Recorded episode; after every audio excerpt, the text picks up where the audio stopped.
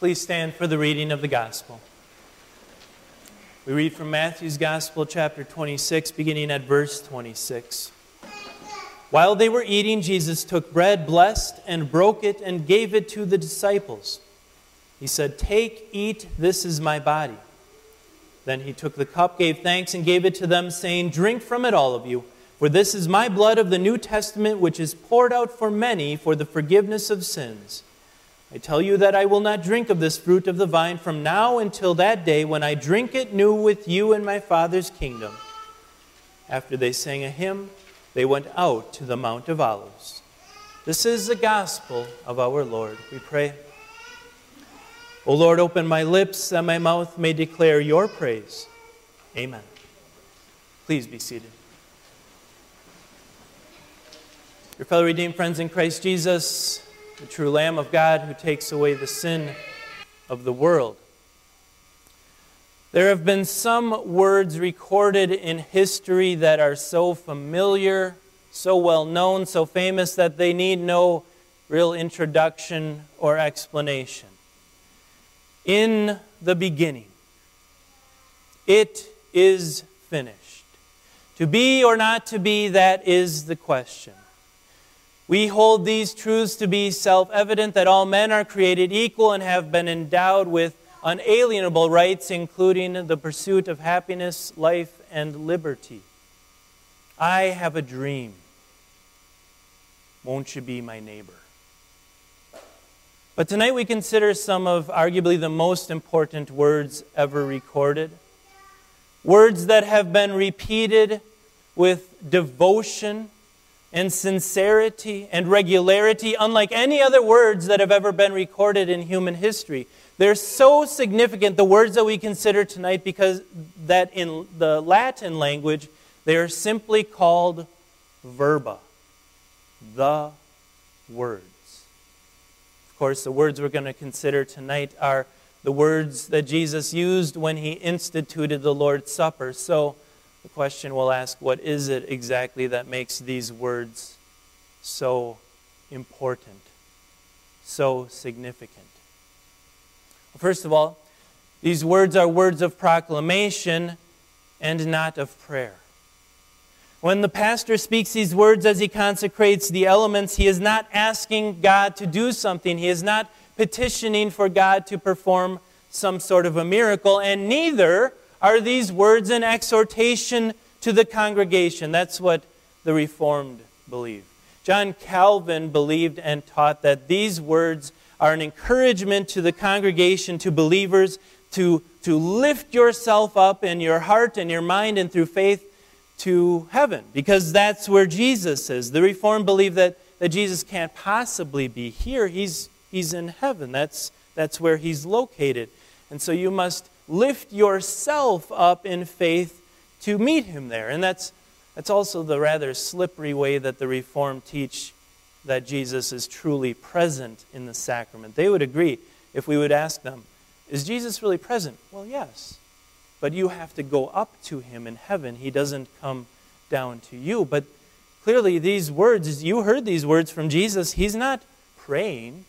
And he's not telling his disciples that he has to do and that they have to do anything either. He is proclaiming to them what he is doing on that night in the upper room and more importantly, when you hear these words in a church like this, Jesus is proclaiming to you exactly what he is doing right here and right now. These are words of proclamation, not prayer. They are also words of revelation and not incantation. An incantation is a spell. A spell is something where if you speak the words in the right way and in the right order and with the right heart and emotions, then whatever you ask to happen will happen. They're associated with witches and witchcraft. Now, why would anyone ever start to think that the words that Jesus used to institute his Lord's Supper could be understood as casting a spell or, or using an incantation? Well, in the medieval Christian church, the priests would typically consecrate the elements with their backs facing the congregation. And there were no microphones then. And so what the, the priests were saying and what they were doing was very unclear to the congregation. And, and they also spoke the words in Latin, which most of your average everyday people didn't understand. Some scholars believe that the, the Latin words for this is my body, hoc est corpus meum, were actually heard by the people as hocus pocus. Hoc est corpus meum, hocus pocus. And, and so that, that kind of switched over into the secular, unbelieving world, and magicians use those words even to this very day. You can see why some would come to understand the words of institution as, as kind of casting a spell, as an incantation. But clearly, Jesus is not casting a spell here, is he? He is, in fact, revealing something, revealing something that would otherwise be unknown. Put yourself in the disciples' shoes for a moment. They've been with him for three years. They know a whole lot about him. They know that John pointed to him and said, Look, the Lamb of God who takes away the sin of the world. They know that Jesus said, I have come to lay down my life as a ransom for many. They know Jesus predicted at least three times that he was going to be betrayed and arrested and convicted and eventually crucified. They know all these things. All of these things are floating around in their minds, but, but they don't really understand them yet. They haven't put it together.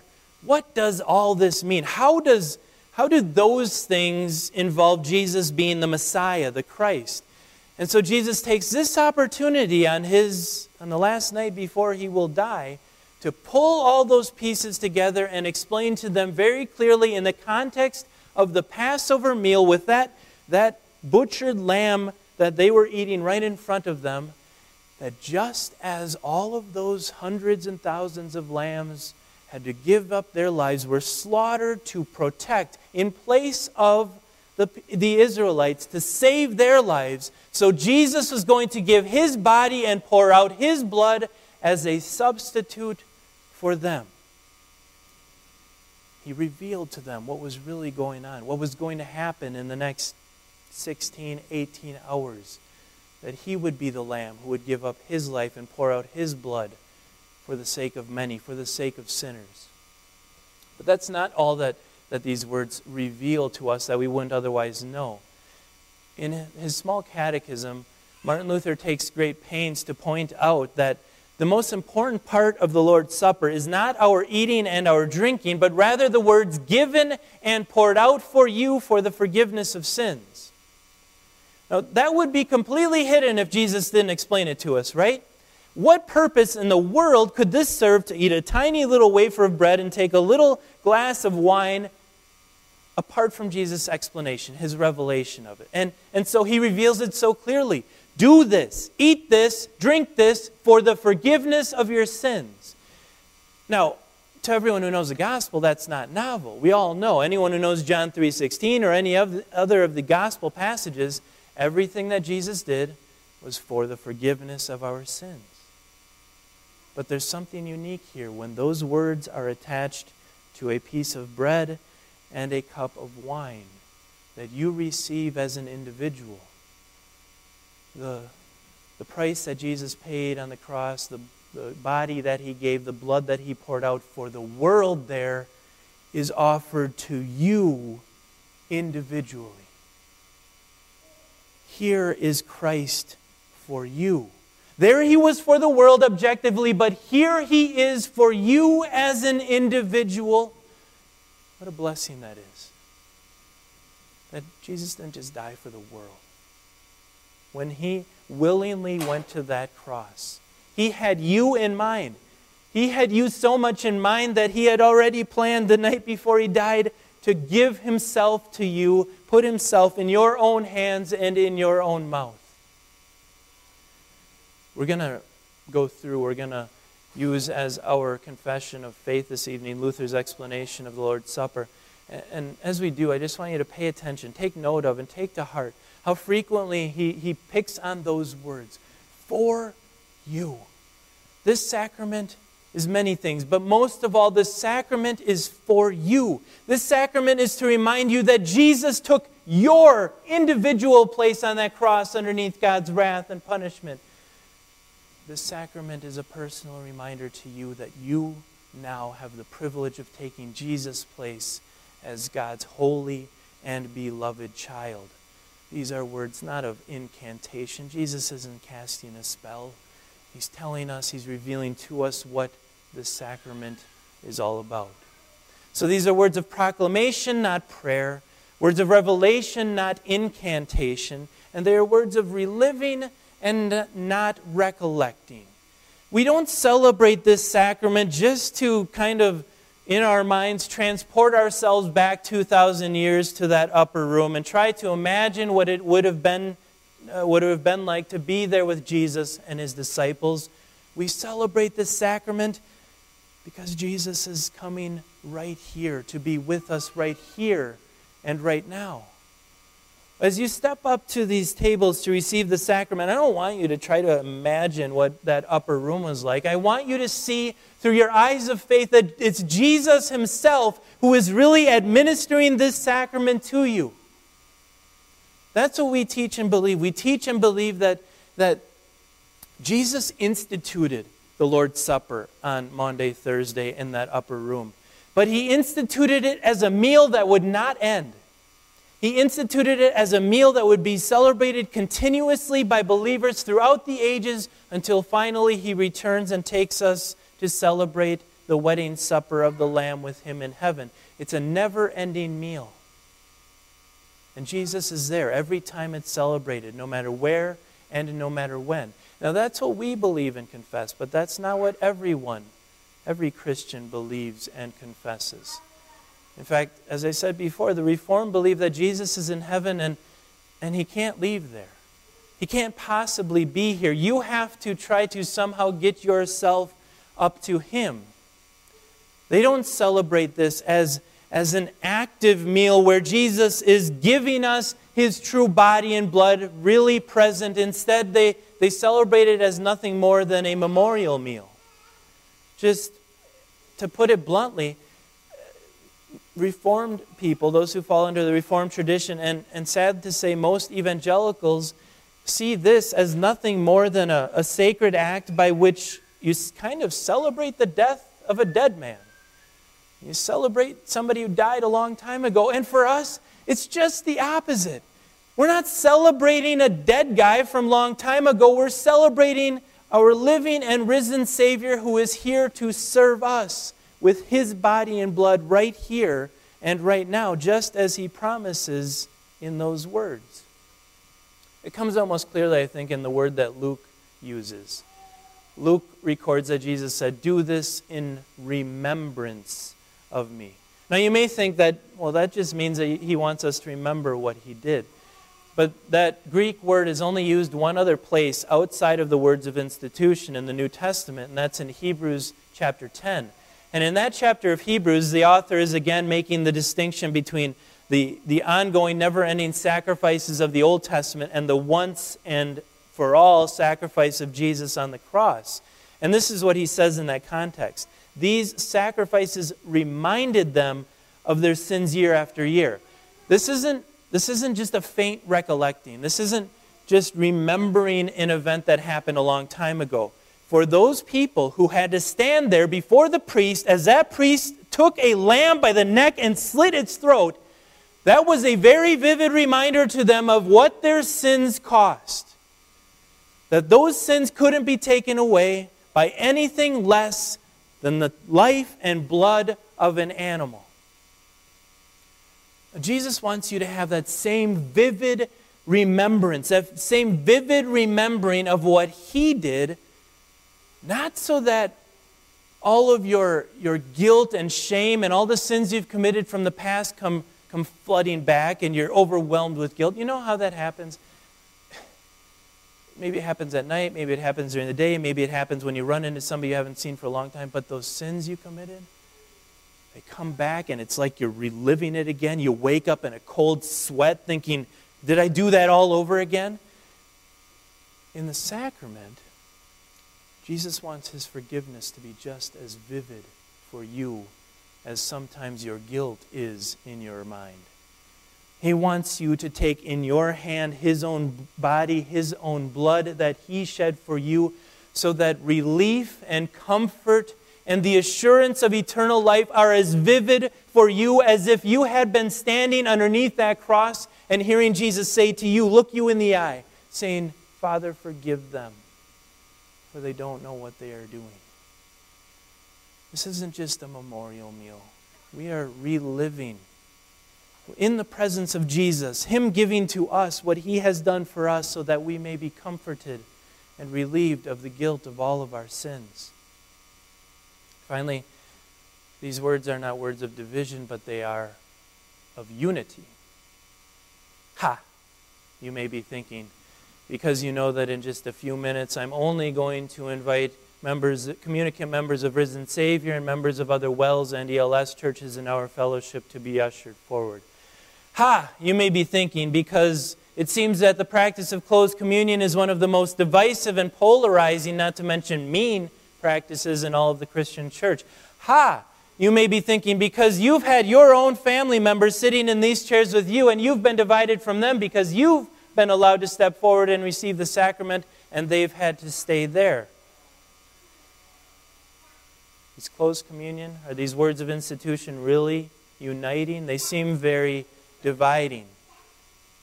Consider this we are not alone. In fact, for the majority of church history, every church, every Christian church practiced closed communion that only its own members could receive the sacrament at its altars. Up until what, 250 years ago, that was the common practice. To this day, the Orthodox and the Catholic Church, along with confessional Lutherans, still have as their official doctrine closed communion, our tables for our members. Now, think of this. The only major denominations left in the world that still are staunchly pro life, that still refuse to ordain women as pastors, that still refuse to recognize the validity of homosexual marriage, are also the denominations that continue to practice, at least officially, closed communion I think there's something to this practice that has endured for two millennia. Now, it is true. Closed communion, our practice of it, these words of institution do divide. They are divisive here on earth, and that's the way it has to be. Because even though Paul says in Ephesians, Jesus fills everything in every way, there is only one Jesus here on this altar. And what I mean by that is, we aren't allowed to all bring our own version of who we think Jesus is as we step forward to this communion table to receive this sacrament. There's one Jesus here. And one Jesus can't say at the same time, I am truly present, my body and blood are truly present, and no, it's just a symbol. He can't say both of those things at the same time.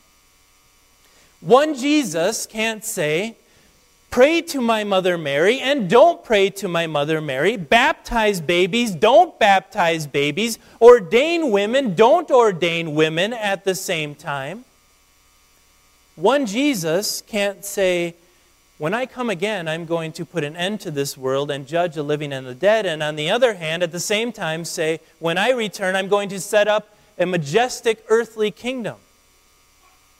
Jesus can be everywhere with everyone all at the same time, but he cannot be a logical fallacy. He cannot be a living contradiction. Jesus is not a piece of Play Doh that we get to shape however we want. That is the reason for division. There is one Jesus here, and we don't dare step up here shoulder to shoulder with someone who confesses some other kind of Jesus. But even more than the division that our practice creates, that the biblical practice of closed communion creates, is a unity. While we do see division on this side of heaven that closed communion creates, we also see uh, communion also illustrates the, the, the great unity we have with those on the other side. There's a very good reason that we use in our, uh, we say in our communion liturgy, Therefore, with all the saints on earth and hosts of heaven, we praise your holy name and join their glorious song. There's a reason why in the prayer that we use by communion, we say, In this sacrament, time and eternity meet as we celebrate a foretaste of the feast now enjoyed by all who are in heavenly glory. If you've been into any older churches, and especially I think in, in Scandinavian churches, Swedish churches, they, they have a communion rail. I know communion rails are, are no longer a design feature in most newer churches, but their communion rail is designed as a half circle and it runs right into the wall uh, behind the altar. And, and that's to illustrate that when you're done kneeling at this communion rail, receiving your Lord's body and blood here, you just go around to the other side in heaven and continue to receive that very same meal. In fact, in some of those churches with the half dome, the half moon communion rail, on the other side of the wall would be the, the church cemetery. What a, what a fantastic reminder for us that even those loved ones we've said goodbye to, they're not gone, they're not dead. They are communing with us at this very same supper of the Lamb. Think of those people when you step forward. Think of the believers you've known that have gone on before you. Think of them on the other side of that wall receiving the very same body and blood in heaven that you receive right here on this earth. And that means that we're not alone here. There may just be a few of us. But this sacrament brings great unity. It transcends time and space. It joins us together with that great multitude in heaven that no one could count from every tribe and na- nation and language and people. They're all celebrating at the, at the throne of the Lamb, and so are we. They're all sitting before his altar and feasting, and so are we here tonight. Yes, there may be divisions on this side of heaven because of the Lord's Supper, because not everyone worships the one Jesus who has revealed himself in Scripture.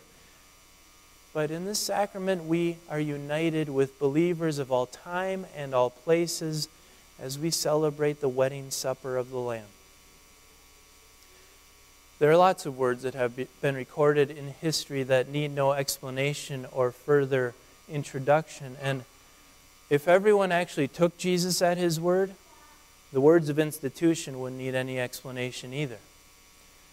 But tonight, I pray that you better understand and fully believe that these are not words of prayer, but of proclamation not of incantation, it's not a spell, but of revelation, not of recollecting, but of reliving, not of division, but of unification, but most of all.